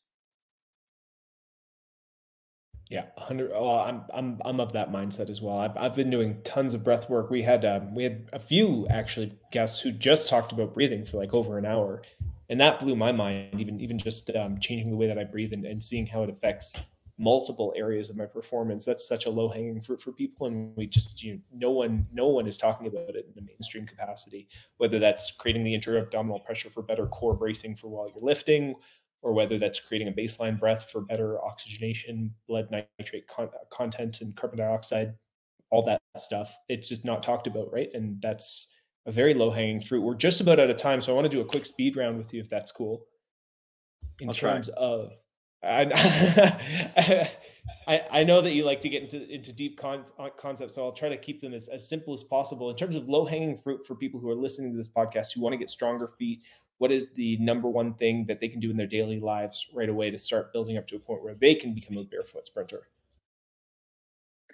Well, the number one thing would be what we talked about earlier: that hand foot glove and the big toe thumbs up, just getting that position. Um, those are going to get the toes moving and get that that place. Uh, three would be just walking around barefoot more, getting on textured surfaces, uh, just letting the feet get out of shoes. Four, getting out of restrictive shoes. Um, wearing toe socks. Those are simple, simple, simple things you can start to do. If you want to develop the actual resilience and do that, like that's what I got the Ready to Run program, which we kind of walk you through the rest of that. But those five steps, if you do the hand foot glove, the big toe thumbs up, be barefoot more often, so just on texture surfaces, especially outdoors, like not like on actual earth, toe socks, and then less restrictive shoes. Like that's a whole different category too. Huge. And what are some things that people try to jump ahead too soon and they could hurt themselves if they try to do too much too soon? What, what would you advise people not to do right away? Running barefoot. Um, so, and it, mm-hmm. it's not that people, so everybody could go run. Like if I said, Hey, I need you to go 100 meters barefoot, they're going to do that, right? It's the volume. And what happens is the volume is your tissue. So your tissue literally needs to be more resilient. So just like, think of it this way. The first time you go lift a barbell or pick up something heavy, your hands are going to hurt because you don't have calluses on your hands. So you, you lose the calluses, right? They get soft, your little baby's hand. So my, my thought is like, if you got tan lines in your feet from socks, you get sock lines in your feet, you're not ready to go run barefoot. You need to spend like by the time that you have taken your shoes off enough to be able to get rid of the tan lines, you will have walked around enough to have some calluses on your feet so that it, don't, it doesn't uh, throw them off. Because it's funny because it's not so much that the tissues aren't ready as much as like people run, their feet get irritated from blister from like actually rubbing on the ground. So then like it's like when you have a cut, you kind of change your gait and that throws off the, the actual function. So um, there's a lot you can do really quickly, but it takes about three to four months for the fascia to fully reform and remodel. So in that context, it's like get yourself some time and then develop some calluses, get rid of those sock tan lines. Amazing. Uh, what is the one thing that you want people who are listening to know? What, what's your what's your message? What do you wish people would would think more? What would you what do you wish people would focus on more? What is your message to the world? Imagine that we have a, a an audience that is actually the whole world right now. it's simple. It's that your body is built for more, and that could be literally your life is built for more in the sense. And it doesn't have to be anything spiritual or metaphysical. It could just simply be like more fun, more opportunity, more playing, more anything. So like pain is the single biggest contractor of our existence. So you want to look at psychological pain, emotional pain, mental pain, physical pain, uh, existential pain, whatever you want to call it. Like anything that causes pain, which I think is something that contracts you from a bigger perspective on the world, keeps you from living. And so my simple message is that your body is strong and capable with the right support, right, right uh, support and training, it will adapt and be able to be the vehicle that lets you do whatever which oftentimes gives you more energy, more time, more focus. They get you more money, get you more freedom, and like that's the thing. So, I'm a big believer starting with the physical body, starting with the physical joints, adjusting to the feedback of what your body's telling you is paying it, what, what your body's telling you is off. Using that to develop trust in your capacity to fix that, and then you start to tackle bigger and bigger problems. But it all starts with your body, and your body's built for more. Your life's built for more. That's epic. And last question: If people want to learn more about you, they want to learn more about the Ready to Run program, they they want to just find you online. Where, where, are the best places for them to do that? So uh, TikTok and Instagram are going to be some. Probably Instagram is where I'm most active, but um, I've got a YouTube channel as well. But it's uh, the Barefoot Sprinter at the Barefoot Sprinter on TikTok and Instagram, and then YouTube is just Graham Tuttle. I've more long form videos there, which I'm going to make more of a focus uh, in the near future. Um, and then broadly speaking, so I've got ready to roll, which is be my. We can talk about the fingertips. There's so much you can talk about the fingertips and mm-hmm. the jaw. Like there's a whole process there, and then there's the pelvic floor. Um, but by July, because I've had pain fix programs for those for years. Those are the programs I've like built three, four, five versions of them, and then ready to run. I really nailed it with like the guided program, the class, the education, the book, all that stuff is one thing.